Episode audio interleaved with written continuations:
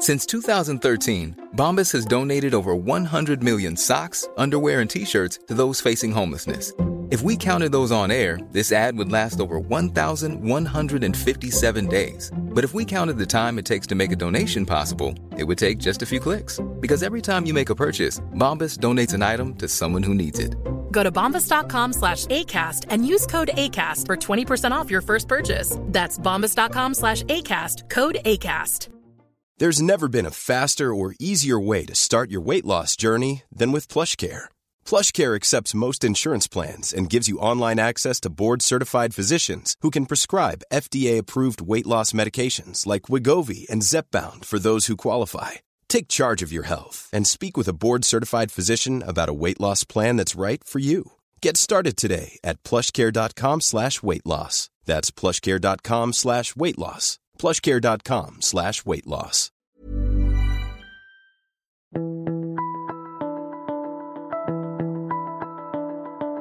Welcome to The Mentor. I'm Mark Bouris. Marion Farrelly, welcome to The Mentor again. Thanks. I love that you call me Marion. You're going to call me Maz though I afterwards, know aren't Maz, you? yeah, but I just sort of do the formal shit first. Um, I always uh, feel like I'm in trouble when someone says Marion. It's normally my accountant or the tax people. Well, probably was your dad at one stage of life. I do know Marion fr- Maz from a long, long time ago, and still today. Um, I'm a Maz fan. Um, Ah, she was a producer many years ago in the Celebrity Apprentice series. I've made everything. You did uh, Farmer's Wife or Big Brother. Which- Wife, Big Brother, five series of Big Brother here in the UK. Uh, Dancing with the Stars, The X Factor. Uh, created, helped create Q and A. Uh, so I've done a thousand shows. I guess what's significant about that, Maz Speaks is the name of Marion's business. Maz, M A Z Speaks. And what people need to understand is uh, what that business is. So I think that every business is like a TV show. It's like a Netflix ad, really. If people don't find what you've written about your business interesting, they're not interested. Full stop. So if you go into a board meeting, you go into a pitch, you've got information to deliver to your audience. If it isn't interesting, no one's interested. So I help people, I say, deliver their message with the impact of a cement fist in a soft cashmere glove. So I give companies the X factor. And uh, I can tell you that uh, uh, from my experience. So I don't know if people understand how this sh- shit works. Like how say some of my celebrity friends We barely understand. So what happens in these shows is that say me, the host, I'm sitting in the boardroom, which is like cameras and a fake boardroom, but anyway, nonetheless, it becomes real though very very soon. Um, and you got all the celebrities sitting in front of me. But what actually people don't realize is I got a thing in my ear called it, these guys call it a bug, but it's actually a hearing aid. Not because I'm too old, I can't hear, but the hearing aid is actually connected back to a control room. And outside the studio is a big van. I think it was a van. You guys remember? Were you in a van? Yes, always people always think TV is glamorous, and we were in the van. Totally not glamorous. and uh, and by the way, the, the the my studio or my my set was basically cardboard and timber frames. And it was all sticky taped. It's definitely not glamorous, let me tell you. And uh, Maz would be sitting along with the crew, uh, her uh, production crew, would be sitting in the van, and Maz would be sitting there watching the show live because the show gets edited. But what she's trying to get is um, me to do things, and she'd be whispering in my ear, ask her about this. And largely what Maz is trying to do is trying to get me to ask a question that would get a response from the person I'm asking the question of. And she'd be pushing me because Maz would be seeing everyone in the room, the whole 12 contestants or the 10, whatever, whoever's left. And a lot of times I can't see that. And she'd be seeing someone who might be twitching below the table. She'd be reading their body language and saying, go down the other end of the table and talk to um, Pauline Hanson. What does someone like you learn, Maz, from doing these shows? I mean, you're not a psychologist, but you sort of learn street psychology to some extent. You and I kind of are though, because we watch people. You know, you. I was saying the guys before you arrived uh, about the first time we ever met. Do you remember the first time we ever met? Well, I don't remember, remind me. this is like uh, our wedding anniversary time. Do you remember the day we met? and the guys always say no. no, no idea. I think you were wearing blue. It was red. Uh, we were in your boardroom and My actual boardroom. your real boardroom, and everyone was sitting around the table, and there were a lot of people around the table. And I hadn't met you before, and I hadn't met any of the team. And the guys had flown over from the Celebrity Apprentice in New York. Oh, yeah, that, yeah, yeah. The, the actual producers. Yeah, the, do like big? The cheese ones, the yeah. superstars. Yeah. And we're all there trying to be, you know, a bit impressive and not look like an idiot. And you stopped the meeting and you said, Would Maz be more senior or less senior than the guy who did the show before? So everyone's looking around, kind of going, This is really like, that's a hard question to answer. I'm sitting in the room. So obviously, I'm kind of thinking, What's my boss going to say? And bless him, he kind of went, uh, it's, uh, she'd be kind of, uh, sort of like a, uh, so I jumped in and said, I'd be more senior. You know, that guy is sensational. He's brilliant and he will absolutely outrank me. Not at the moment. You know, I've done more shows. And you sat back and you kind of went, okay. And it wasn't about that. It was about whether I would stand up for myself, whether my boss would say, she's the queen. And the guys from New York said, we like you. You're sassy. This is good. And in that moment, you told everybody in the room who everybody was in the room. And it was like, obviously, you have a business background. I think that often it's about positioning yourself. How much is your stock worth when you enter the room? How much is your stock worth when you leave the room? My stock was a bit more expensive when I left the room because I stood up for myself. So I think that that's how you think. I also say things just to see what the reactions are. I, I'm I'm actually looking for Yeah. reactions and responses. But that's really clever. You read the room. If you can't read the room, you throw in a grenade to help you read the room. And that's what you did. And I remember afterwards, uh, we were sitting having coffee because TV is hurry up and wait. And you said, Do you remember that day? And I went, Yeah. And you said, Your boss should have said that you were the absolute queen of telly. Yeah, and how did you feel about that, by the way? I didn't think it was a smart move because if uh, that person was pushing me into a situation where I had to be impressive, uh, then it would have been really smart to give my CV and make me really impressive because you didn't know me. No, correct. Yeah. So it would have been brilliant for him to say, Do you know, she's rock and roll. You've got the queen of telly here. You don't need to worry about a thing. Now I was very confident because, you know, every show I'd made had been number one. So it's fine. And, you know, I'm quite a nice person. So I get on with people. So I knew it would be okay. But it just set me back a few steps. But I really liked you for doing it. I thought, I'd do that. Well, it's funny because I, I mean, I, the reason I do that, I actually think I get I get a lot more out of the individuals when I don't know who they are, because I'm actually want to know who they are, and so it starts to make me inquire. Your strength, in my opinion, is uh, a observation, but your strength really is knowing what to do with that observation. Because basically, you're a service provider. You give Yeah. services to organisations who need to know how to bring the best version of themselves out to their audience, whoever that may be. It may be to a board, maybe for a chairman to his board, it might be for a CEO to their staff, it might be for a business to their audience or their customers or whoever it is. There could be um, it could be someone to their bank, trying to convince the bank to stay with them or to lend them more money, whatever it is. Yes. So you've got to think about your audience. Number one, who's your audience? What do they want? How would you like them to do what you would like them to do? But how would you like to get them to change their behavior? So we can get people to change their behavior very quickly.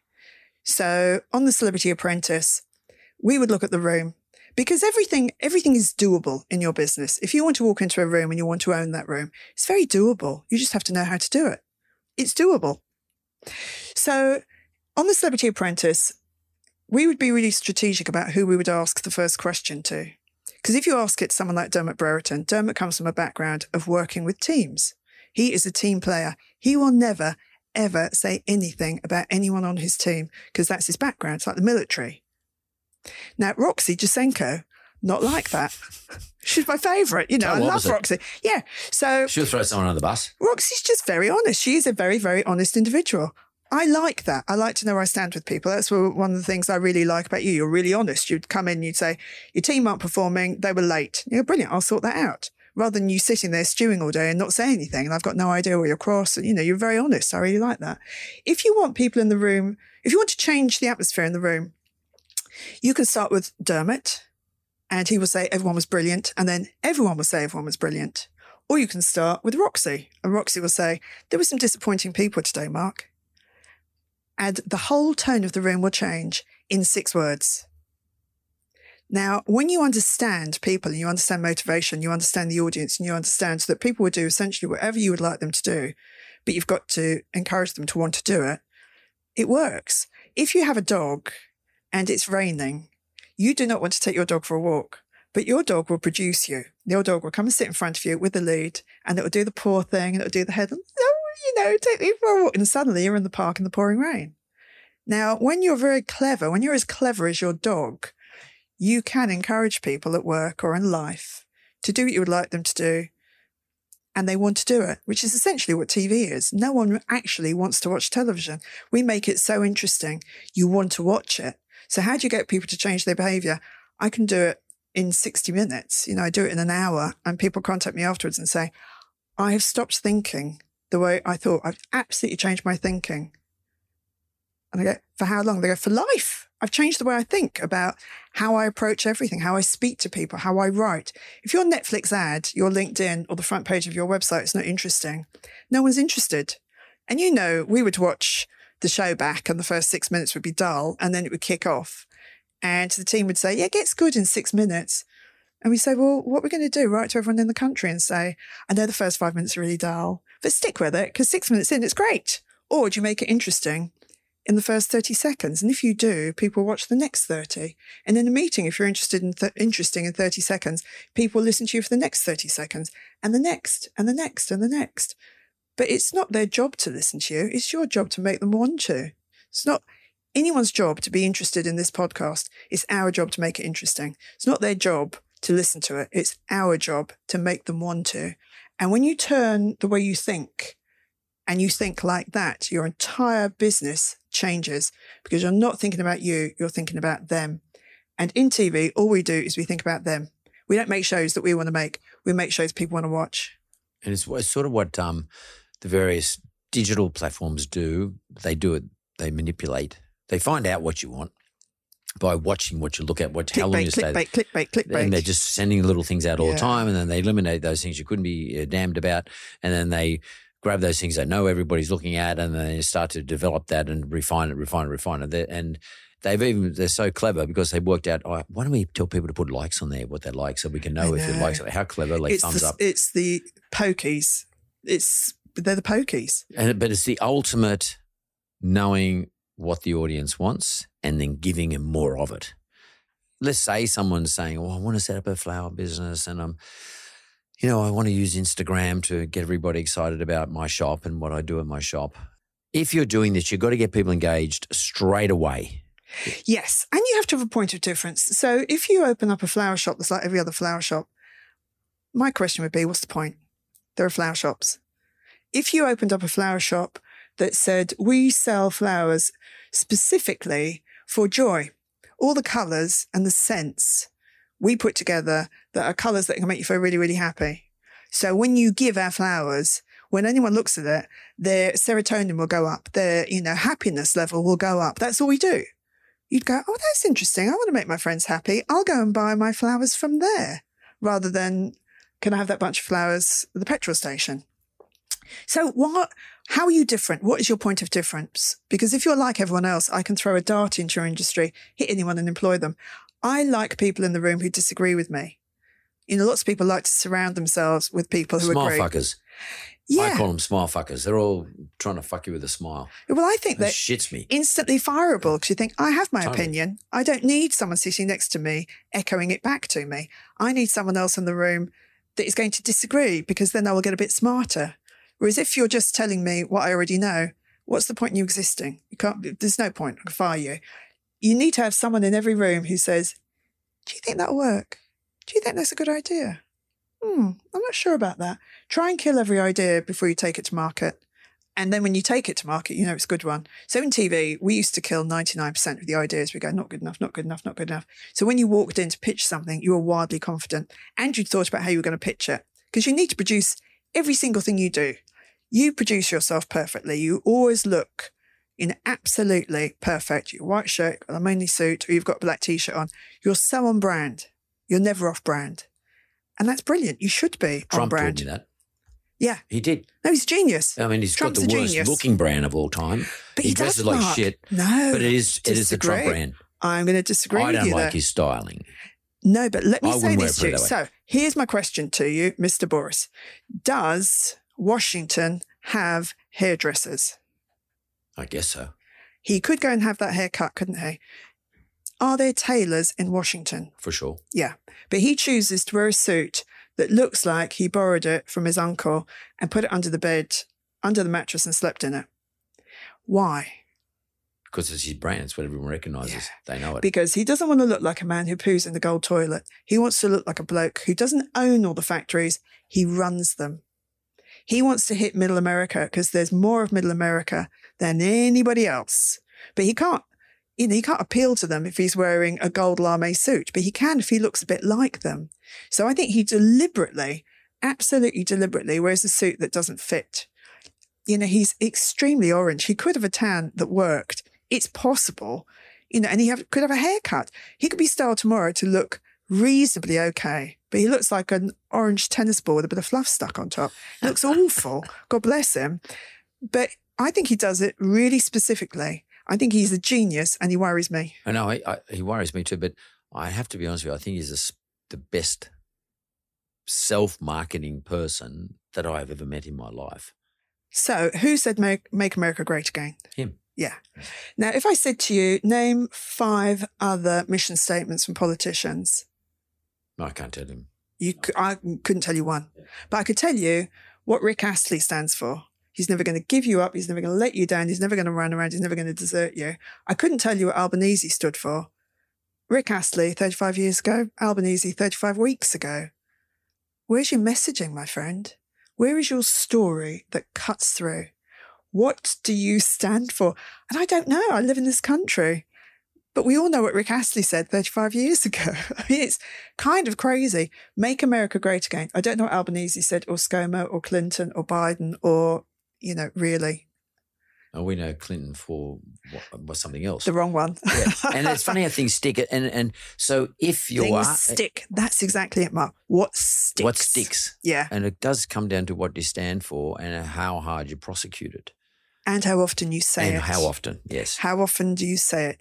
So when I do talks and I do lots of keynotes, uh, and I say to people, which show is this from? You're fired. They can Hmm. say it. I'll say, what did Albanese say? What if I said you were the weakest? They go, link. The tribe has spoken. What shows that? So you can repeat TV shows, but you cannot repeat what politicians say. My favourite fact about television is in the UK, you know you don't have to vote. More young people voted for the winner of Britain's Got Talent than in the general election. Wow.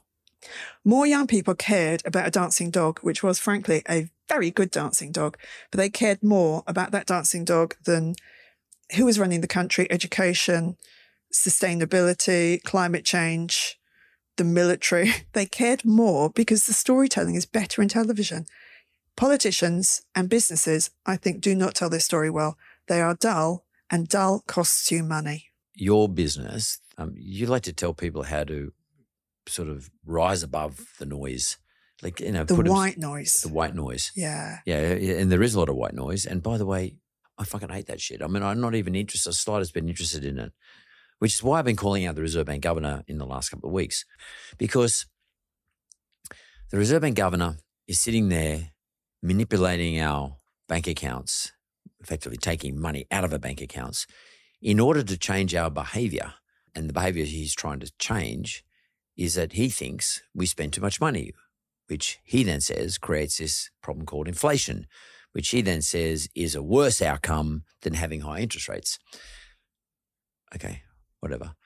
And I've been calling him out and I've been saying he's giving me brain damage because one minute he tells me to spend money during COVID. I, I thought I was supposed to be spending money. Am I not supposed to be spending No, money? No, you're not at the moment. Gosh, I wish someone had told me because the You last message I had. news. No, I haven't. But now he's telling us don't spend money. And uh, like, this is like getting thrown around the boxing ring by someone who's seven foot three and, you know, you're 50 kilos and they're 120 kilos. They're just picking up, throwing from one corner to the other corner. And that's why I keep saying he's giving me brain damage.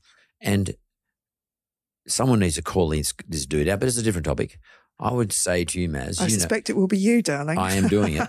I, I- but I mean, I have to be honest with you, I'm getting a lot of criticism for it too you will, this guy's untouchable. You're not allowed to say what you think. Well, I don't give a shit. I'll say what I think.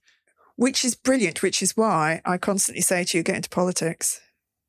I guess Because I am in some respects. You you are, but I would like you to officially be in politics. People are really smart. We're clever. Tell us the outcome you want, and encourage us to behave in a certain way. Don't lecture us. Don't. People speak in white noise all the time. When I listen to the weather and it will say, you know, 35% chance of precipitation, and there's, and all I really want to know is have an umbrella, wear a coat, wear sunscreen. I mean, literally, that's it. Wear sunscreen today. You go, okay, I will. Thank you. Give me some clear messaging. I will Take your act on it. Yes. But really, 35% of precipitation, you go, is that good or bad? Yeah, well, that's a meteorologist, that's a scientist talking to you. And the problem is, no one's ever actually taught them how to speak.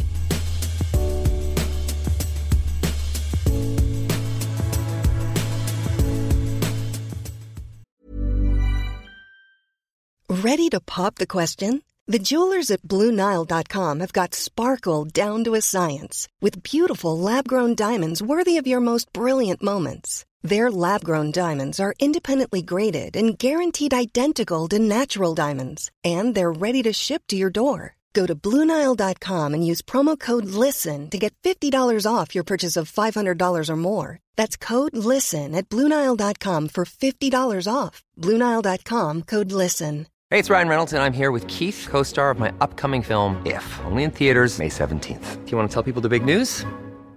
Right, I'll do. Sign up now and you'll get unlimited for $15 a month in six months of Paramount Plus Essential Plan on us. Mintmobile.com slash switch. Upfront payment of $45 equivalent to $15 per month. Unlimited over 40 gigabytes per month. Face lower speeds. Videos at 480p. Active Mint customers by 531.24 get six months of Paramount Plus Essential Plan. Auto renews after six months. Offer ends May 31st, 2024. Separate Paramount Plus registration required. Terms and conditions apply if rated PG.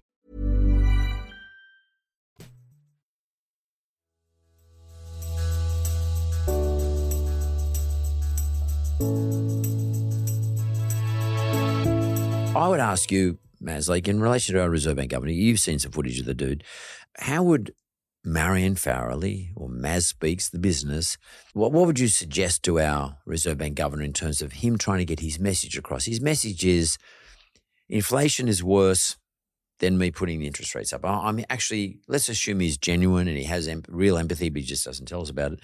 He really wants our country to be of high quality economically and not too many variations. And he wants our standard of living to, to be good relative to the rest of the world. How's he going to get that? How does he get that message out? I mean, uh, I think that'd be really interesting. what would you do in his change? Would you give him a makeover or what? Uh, I would love to work with politicians because I think, I think they're in a very privileged position, and I think they feel very privileged. I think they think because they speak, we're listening, but we're not. We can't hear them. It's just white noise, and that is the reason Trump breaks through. Because A, he's honest. I completely disagree with everything he says, but I respect him. I think you're brilliant at what you do he knows his audience. Think about the audience. Australians, my friends with mortgages, I'm very blessed, I don't have a mortgage.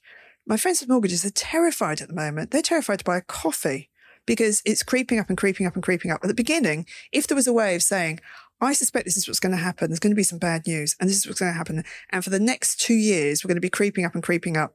Now, this is what we're going to do.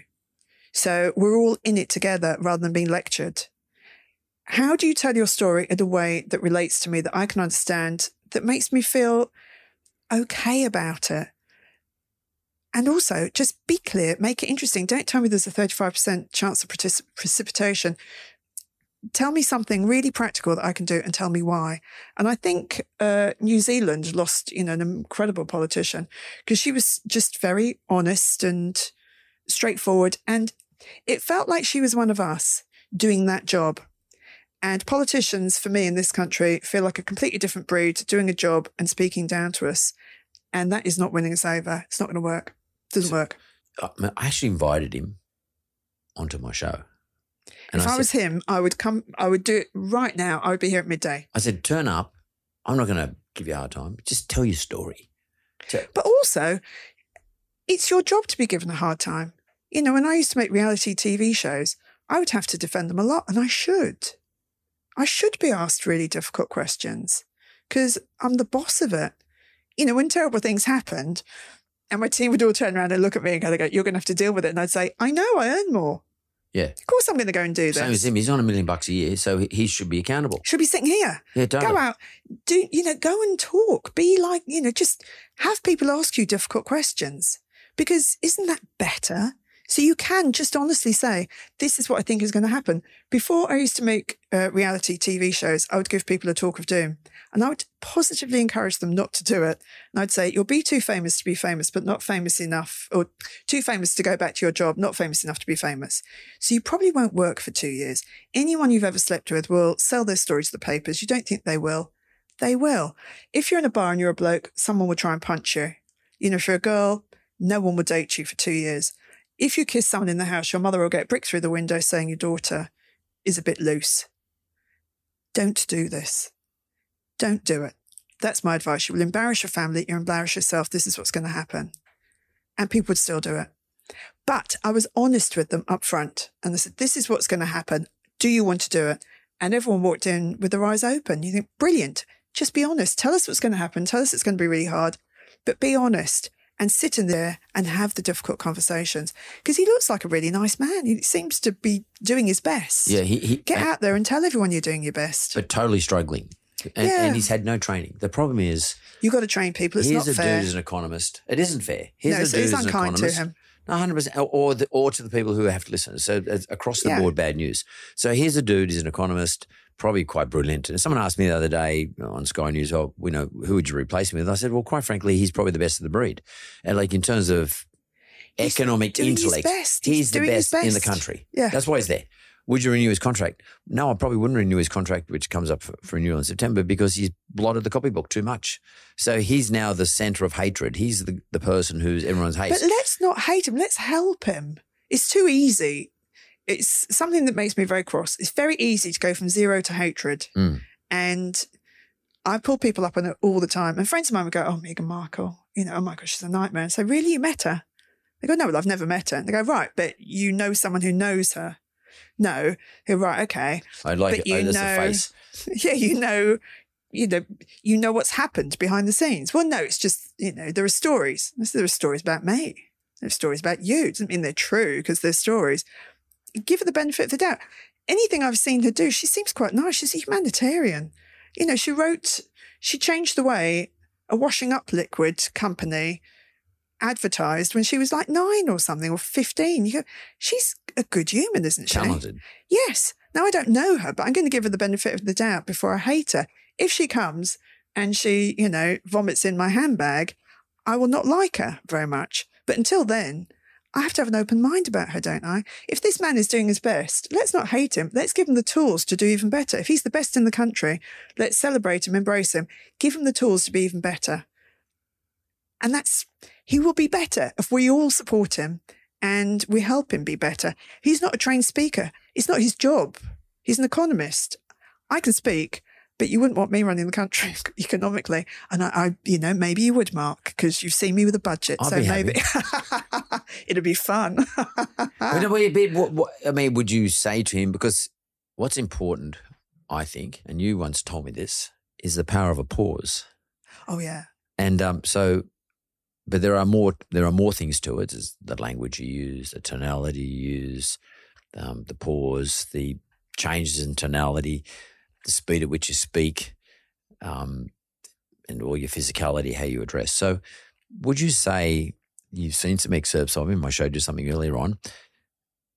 He needs to be not just. It's not just the content uh, that a PR person writes for him that he needs to talk to, but he needs a complete makeover. And he's like every other CEO I think that I've known. He's basically the CEO of our economic environment in Australia. That's that's his real role, um, as opposed to the chairman of the Reserve Bank Board. Most people don't know what the stuff that means. Uh, Who knows what that means? Uh, Chairman of the Reserve Bank, Because or no the one's governor. He's a governor. it. What the hell does a governor mean? Like, But no one explained. It's white noise, Mark, isn't it? yeah, totally. If he, but, if- the, but governor is precipitation. It is. It's and you just think, just tell me I- if I need an umbrella. So if I were him, you know, the next time I was on TV, I would say, look, I know you all hate me, and you know, it doesn't feel nice, but that's my job. So, you know, this is what I think is going to happen to the country. This is based on 25 years of me being, you know, an economist. Now, it's not an exact science, but I've spoken to 300 people that I think are really, really clever you know, the people that I have sought out. Uh, and you're going to be worried by this, but in six months' time, I think that if we do this now, this will change. And I know you're going to hate to hear that, but six months is only, you know, November. So when this, you know, the summer comes around again, I think it's going to be a good summer if we do this. A bit like saying to your kids, you know, if you tidy your room, you can have a biscuit or we'll go to Dreamworld or whatever it is.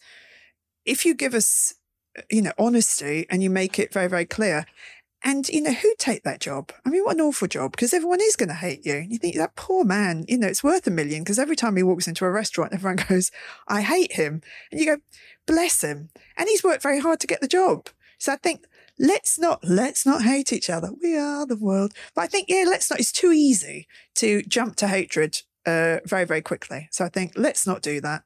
And let's help him. He's doing his best. Well, I mean, I don't know him you'd know whether he's doing his best. I suspect he is doing his best. He's doing his best. He might have gone a bit too far, but that doesn't matter because too far just means we get the outcome faster. In other words, we kill off inflation quicker.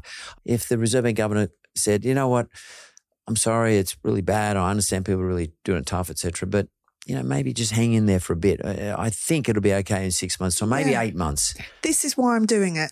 Let me explain to you why I'm doing this you know, and you think it's language, okay. though, isn't it? Yeah, it's making things understandable and simple. When you use white noise, you're just not understood. In TV, people say constantly, "I really want to win this," and my friend Caroline Spencer, Caroline Swift, she says uh, she calls them "no shit Sherlock" statements. And you know, people would say something, She'd go, "No shit Sherlock." I really want to win this. I'm going to give it 110%. It's not my time to go. I'm nervous but excited. So we would ban all of those words you know, if you say that, we would just chop it out.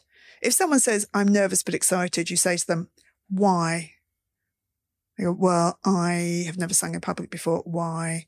You know, and suddenly you'll have an amazing story. But when you speak in white noise, nobody hears.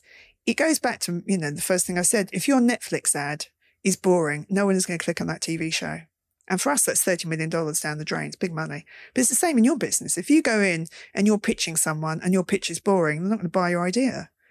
You know, it's the same with every politician. Trump speaks in sound bites. He's wildly clever.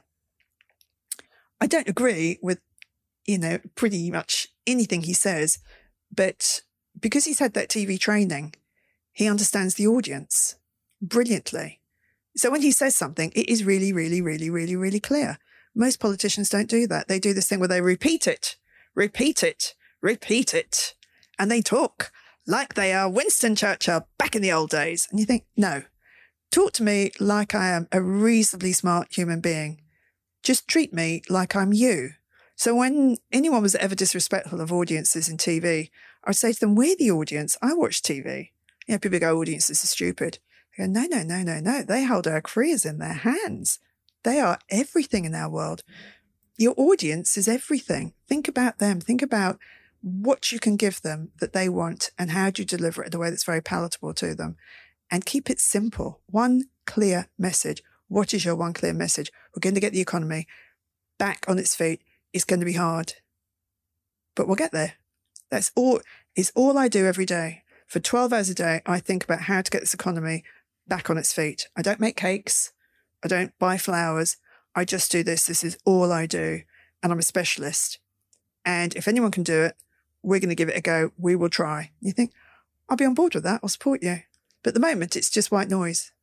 That's very interesting because he does, and he does talk about precipitation in, in a sense. He uses that type of language because, and all he ever appears before is parliamentary committees there's no animation in the dude. Like uh, he doesn't give me any sense that there's some hope around the corner. But why don't we speak in a way that everyone understands? You know, in TV, we could, you know, we make s- scripts very simple because we want to appeal to a very broad audience. We're really, you know, we want as many people as possible to understand what we're saying. So we keep our language very short. I say this to people when they are writing a speech, a pitch, a TV show, uh, you know, anything at all Imagine I'm giving you a million dollars. So I'm going to give you a million dollars. I'm going to take back $10,000 for every word you use. How many words are you going to use? Very, very, very few. Make every single one of them do some very heavy lifting because they're costing you $10,000 a word. And people will speak forever. And they say what they want to say rather than what you want to hear? You think if you're speaking, there is an audience, think about them. Unless you're in the shower and you're singing to yourself, that's fine. But if there's anyone sitting in front of you, the most important person in the room is not you, it's them. Think about them constantly. How can you deliver your message in a way that they understand, they engage with, and makes them want to take action? I did um, a meeting with um, some politicians in I don't know Melbourne or Canberra, I can't remember. At the end of the meeting, uh, this is back when I was making TV. They said, um, "So what else? What other kind of things do you do?" And I said, "I get people to vote. I get people to vote for people they don't know and outcomes that don't affect them, and they give me money to do it. they want to do it. They actually pay me to vote." And you could see above their little heads these little light bulbs going, "Oh my god, yeah, big hair here." she knows a bit about this. And you go, yes. When you're engaging, people are engaged. It is that simple. And people don't really get it. When you're engaging, people are engaged. When you're interesting, people are interested. And then you deliver your message and you deliver it in a really powerful way. And people will generally take action, I believe. Anyone who is listening to this, they better pay attention. I hope they're taking some notes. Storytelling or the art of storytelling. It's everything no one's ever actually told anybody what does that mean. Cool. What does it mean? So when you give me facts, they're generally quite dull. Mm. When you tell me a story around those facts, they will come to life and they will become what I call sticky information. So if I said to you, Mark, Shell last year made, I can't remember, was it 99 billion or 999 Something billion? Like, over 90. Yeah. yeah it's just a number, isn't it? And it kind of doesn't matter because it's such a big number. It's just white noise.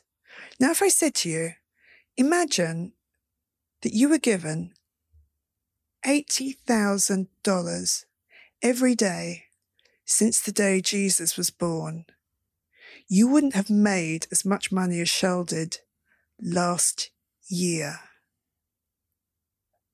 That's the difference between a fact and a story. So you're probably not going to remember. I can't remember there's 99 million or 999 billion billion. But I can remember there's $80,000 every day since Jesus was born. They made more money than that. Now, good on them because that's their job. And, you know, if you're a shareholder, you're happy. You're, if you're a shareholder, you're happy. Would I like them, you know, to do something with the money that was really meaningful? Yes, of course I would. Please invite me in, Shell. I am available at mazspeaks.com. But when you give people facts, it's pretty dull. When you tell them a story like that, it will stick in their brains. The most, so there are three, I have three rules of um, storytelling. So get your pens or your parchment or your phone or, you know, carve it into your dog's uh, side. Uh, make me laugh, make me cry, surprise me. So if you do those three things, your story will probably work. Uh, if you can do one, good. If you can do two, that's good. If you can do all three, we're in competition. So make me laugh, even in the most serious of situations. If you can make someone laugh, they'll cut through. If you're at a table and people next to you are laughing, you will laugh. You'll just laugh. You do it. It's very contagious. And also, laughter is interesting. No one is on their phone during a comedy session. People do not do it. Make me cry. When I say make me cry, I mean, make me care. How do you make me care about your story? How do you make me care about you? How do you make me care about your business? How do you make me care about your hopes and your dreams? And the final one is surprise me. We love surprises. So television, like the X Factor, Britain's Got Talent, Australia's Got Talent, all those shows built on surprise. You know, we're going to tell you the story of this woman called Susan Boyle who actually, oh, look at her, you know, she lives at home with a cat. She's never been kissed. But can sing. But boy, wow so we tell you the story that makes you think she is absolute nonsense. This woman is just ridiculous. She lives at home with a cat. She can't remember where she lives. She's going to be terrible, isn't she? And then suddenly she starts to sing and you go, oh, my God. If you watch that back, she will make you laugh, make you cry and surprise you. That's the reason Susan Boyle is famous, not because she's a great singer. She's fine. But her producer was a guy called Ben Thursby, who is one of the best storytellers in television in the world, I think. That's the reason she was unknown on Saturday night. She was on Oprah on Monday. If you tell an amazing story, your business will change. Dull costs money. I can't say enough. You're dull, it's costing you money. People aren't interested. You will never be invited to a panel. You'll never be invited for an opinion. No one cares about your business. They can't repeat it back to someone the next day. you know, I'm thinking of getting a mortgage. Oh, I met someone yesterday who deals in mortgages. What do they do? I can't remember. I met a guy. I did. Um, I talked at the Terry White conference last week. He's a guy who does chemist. men's chemist. Yeah. Uh, there's a guy who works in men's health. What do you think his one line is? It's brilliant. I fix dicks. They're fabulous. I fix dicks. And you think, well, it's one message. It's very, very clear. I know exactly what you do. I will remember it. And here I am saying it to you. It's brilliant, isn't it? Yeah, if he said, I work in men's health and I, you know, look after men's health and I do, he's going to go, oh, white noise, who cares? It's genius. It's so clever. At least um, become come across friendly and in a sort of semi smiley way. Yeah. So during the Celebrity Apprentice boardroom, you would always, always throw in a one liner that was funny. So you would break the tension. And at home, I call it a reset button. So tense, tense, tense, tense, tense. I can't take that forever. I need some relief from it. You'd throw in a one liner, everyone would laugh. And then we would start again, building up the tension. So when you're tense for a long time, you stop notice you're tense. You know, it just becomes white noise in a way. So in TV, we chapter stuff. You know, we will have people standing up and applauding. We will change music. We will change tempo. We will change lighting. We chapter. So now we're in a new bit. Now we're in a new bit. Now we're in a new bit. How do you do that? So when you use laughter, laughter is contagious. Laughter makes you feel good. Uh, if you're in, if you're entertaining, people will be engaged. If they're engaged, they'll take action. So when I do keynotes, I try to be as funny as possible, which for me, as you know, Mark, is so easy because I'm hysterically funny. But I try and get people on side Well, that in itself is quite funny. moderately. Uh, I try and get people on side with laughter because I think if you're laughing, you're loosened up a little bit and you probably quite like me. You don't hate people who make you laugh. You quite like them because it feels nice to laugh. So when you are engaged, when you're entertained, you're engaged. And then I can get you to take the action I would like you to take, which is please make loads of notes. Please change your behavior. Now, I could stand on the stage and shout at them, but that won't work. So every talk I do, I treat it like a TV show. And I think, what do I want? I want you to walk out of this room having had a really good time. Because if you've had a good time, you're going to feel warm about it and you're going to like my messaging and you're going to remember it. And I think it will have gone in, but it won't feel like you're learning. Alison, uh, my old business partner, and I, we used to call it Trojan horse training. So we would train people, but they were laughing, so they didn't know that they were being trained in a way. And then afterwards, they go, "It's so funny. Oh my God, I've written like 20 pages of notes. I go, brilliant. Because that's what I wanted you to do. I wanted you to write 20 pages of notes. I want you to leave this room and action them. And people generally will. But I'm very specific about it. I think I'm not going to come in and lecture you. I'm going to come in, I'm going to talk to you like you and me. I'm going to tell you amazing stories. I talk about you all the time. Uh, you know, there are so many things I learned from you. Uh, and I remember in the one that everyone knows, but I do talk about it all the time when you're sitting with Kerry Packer. You know, the story of Kerry Packer when he said, What do you sell, Mark? It's not effing mortgages. Uh, and also, when people talk about leaders, and I remember saying to you one day, uh, Pauline Hanson, she wants to be the leader. And you said, There are no leaders. There are only people other people want to follow. Yeah, I believe in followers. I, yeah, so who's I the know. followers? It was so profound. It changed the entire way I thought about leadership. I thought, you can't walk into a room and go, hey, I'm the leader. Like, it's just so mad, isn't it? And It's- people can see through that too. yeah, it's, it's bonkers. You have to be the kind of person actually people want to hang out with and want to please you. And, you know, I've had bosses in the past say, you're too friendly with all your team. You can't reprimand them. I say, okay, so the difference between you and me is I never need to. They want to please me. They want to make me happy because we're all in this together. I just have a different job. I'm not different. And that's the thing I think politicians don't understand is I am part of a team when I'm running a TV show. Yes, I'm the boss of it, but uh, that's my job. I'm the boss of it. And someone else has the job that isn't the boss of it. But we're all doing a job to make this work. So I think you have to behave like that. And I think if you do, then you possibly are someone people want to follow.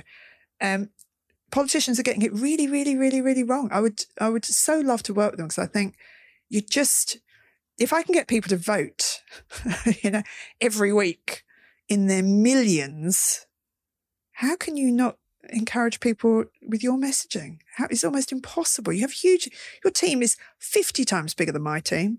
My team's tiny. And you're running the country. It doesn't really matter what happens on the X Factor or the Celebrity Apprentice or the Farmer Wants a Wife. But it really does matter what happens with the country. Up your game, get better at it. You need to. And it's frankly a disgrace that you can't do it, I think.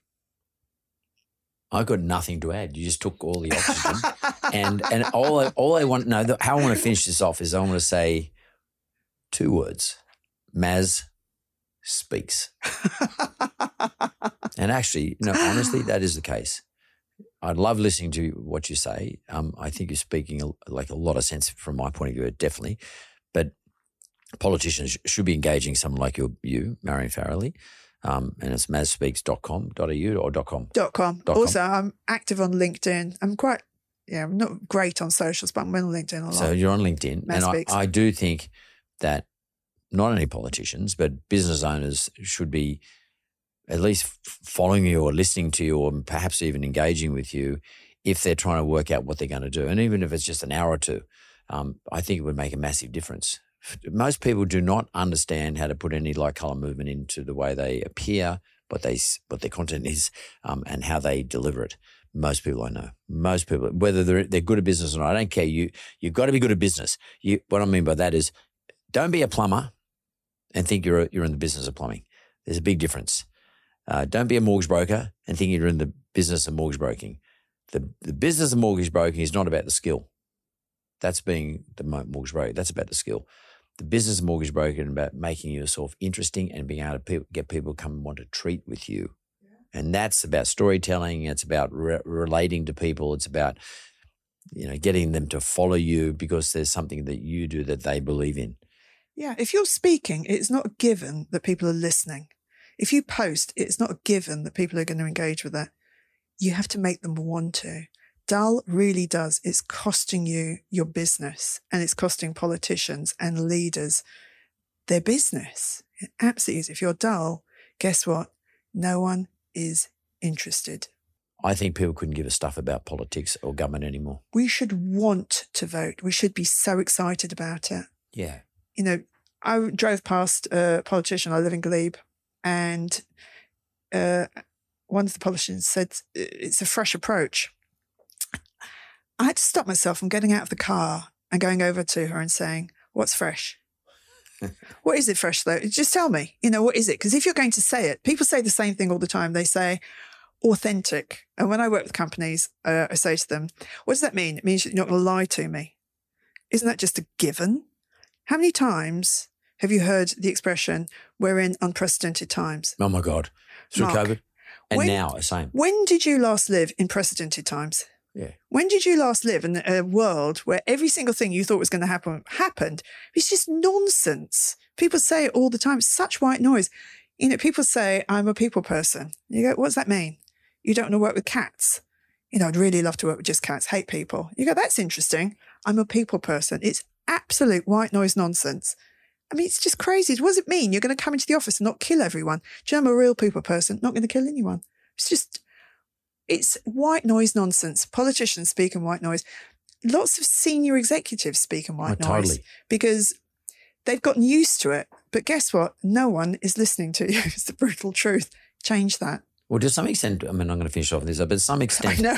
So We're we going to be here until. Easter, aren't we? But, but some, some people, some people are actually happy to engage in white noise because everyone glazes over and dull emerges, but they don't get challenged. So therefore, they think they're doing an okay job. They walk out of the meeting. I'm not challenged. I was okay. Everybody sort of sat there nodding their head and a smile fucking me, and uh, that meeting's over. It's good. I'm finished. I'm, I go on to the next thing. And I think COVID just created a little bit of that because I mean, I'm, I'm dead set against Zoom meetings. Zoom meetings, people put in their diary, it's an appointment. They come in, they go, they, they come into the meeting, they listen to everybody. Everyone says, Hi, my name is Marion Farrelly and I'm in charge of this. And I'm, Hi, I'm Mike and I'm in charge of.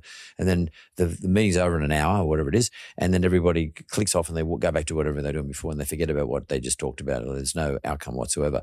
But they actually think it's good because I did that. And I think we've become very I'm not so much you and me, but I think people become very, very lazy intellectually, and they're not challenging themselves. They're not interested. I, I think people are that a lot of people are, but there's a lot of people are not interested in telling a story anymore. Yeah. They've become used to it. Challenge people. Maz, lovely to see you. And you, it's So always a good, joy. so you are such a beautiful human. Thanks, Maz. Thanks for listening to another episode of The Mentor with Mark Bouris. Audio and production is by Jessica Smalley. Production assistance, Simon McDermott. This is a Mentored podcast.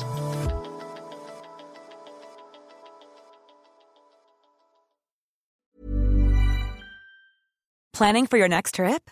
Elevate your travel style with Quince. Quince has all the jet setting essentials you'll want for your next getaway, like European linen, premium luggage options, buttery soft Italian leather bags, and so much more. And is all priced at 50 to 80% less than similar brands. Plus, Quince only works with factories that use safe and ethical manufacturing practices.